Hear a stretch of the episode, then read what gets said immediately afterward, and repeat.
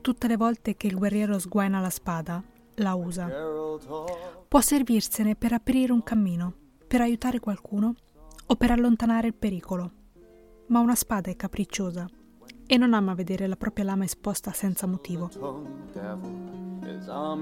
Lessi questa frase di Paolo Coelho quando avevo all'incirca 13 anni e da quel momento è rimasta ben nascosta nei meandri della mia mente, finché non ho letto Il guardiano degli innocenti. Geralt di Rivia mi ha fatto capire il vero significato di quelle parole. Un saluto a tutti i lettori. Io sono Irene Riderelli, scrittrice, blogger e lettrice appassionata. E questo è nei libri. L'episodio di oggi è un po' diverso.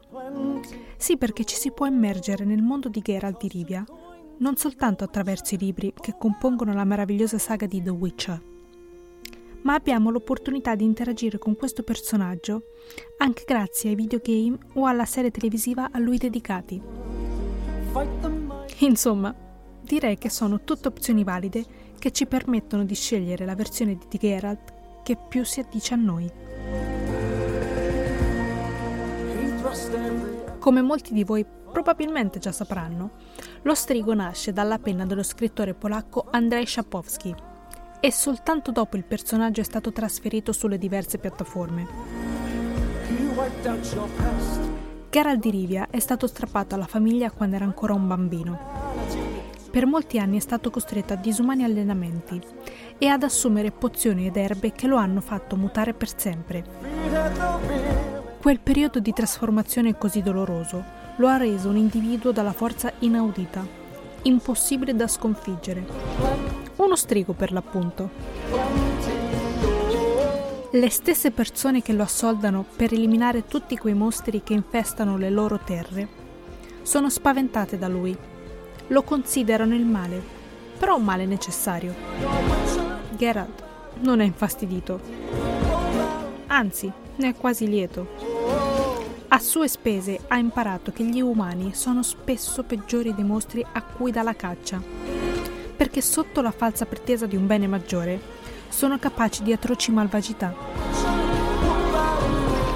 In questo libro Geralt sta scappando da dei cavalieri che gli danno la caccia, in quanto sono venuti a conoscenza che lo strigo è al momento indebolito. L'unica che può aiutarlo a guarire e che può garantirgli la protezione che gli serve è la sacerdotessa del tempio di Melitele, Nenneke. La Sibilla è anche l'unica che può aiutarlo a ritrovare Jennifer, la bellissima e misteriosa maga che gli ha rubato il cuore. Sono venuta a conoscenza dell'esistenza dello strigo un giorno mentre stavo guardando mio fratello giocare al PC. Subito sono stata rapita dall'ambientazione, dalla straordinaria grafica e da quel personaggio così schivo da catturare all'istante la mia curiosità. Il gioco è davvero ben fatto, curato nei minimi particolari, tutti estremamente fedeli alla fonte originale. Insomma, che altro aggiungere? Congratulazioni ai creatori! Se avete ancora delle riserve sul comprare o meno il gioco, consentitemi solo una cosa. Keep calm and game on. Se dall'altra parte preferite vedere Geralt sul grande schermo, la serie TV è un ottimo punto di partenza. Al momento le prime due stagioni dello Strigo sono disponibili solo su Netflix e quest'estate si aggiungerà alle prime due anche la terza. Vorrei poter dire che la seconda stagione sia stata all'altezza della prima, ma sfortunatamente non è così. La prima stagione aveva gettato le basi per un sensazionale seguito, ma quando l'ho guardata devo ammettere che riuscivo a malapena a ritrovare i libri nelle puntate. Che dire? Dita incrociate per la terza stagione. Permettetemi di salutarvi con una frase presa direttamente dal videogioco The Witcher 3, Wild Hunt. Il male è male, Stregobor.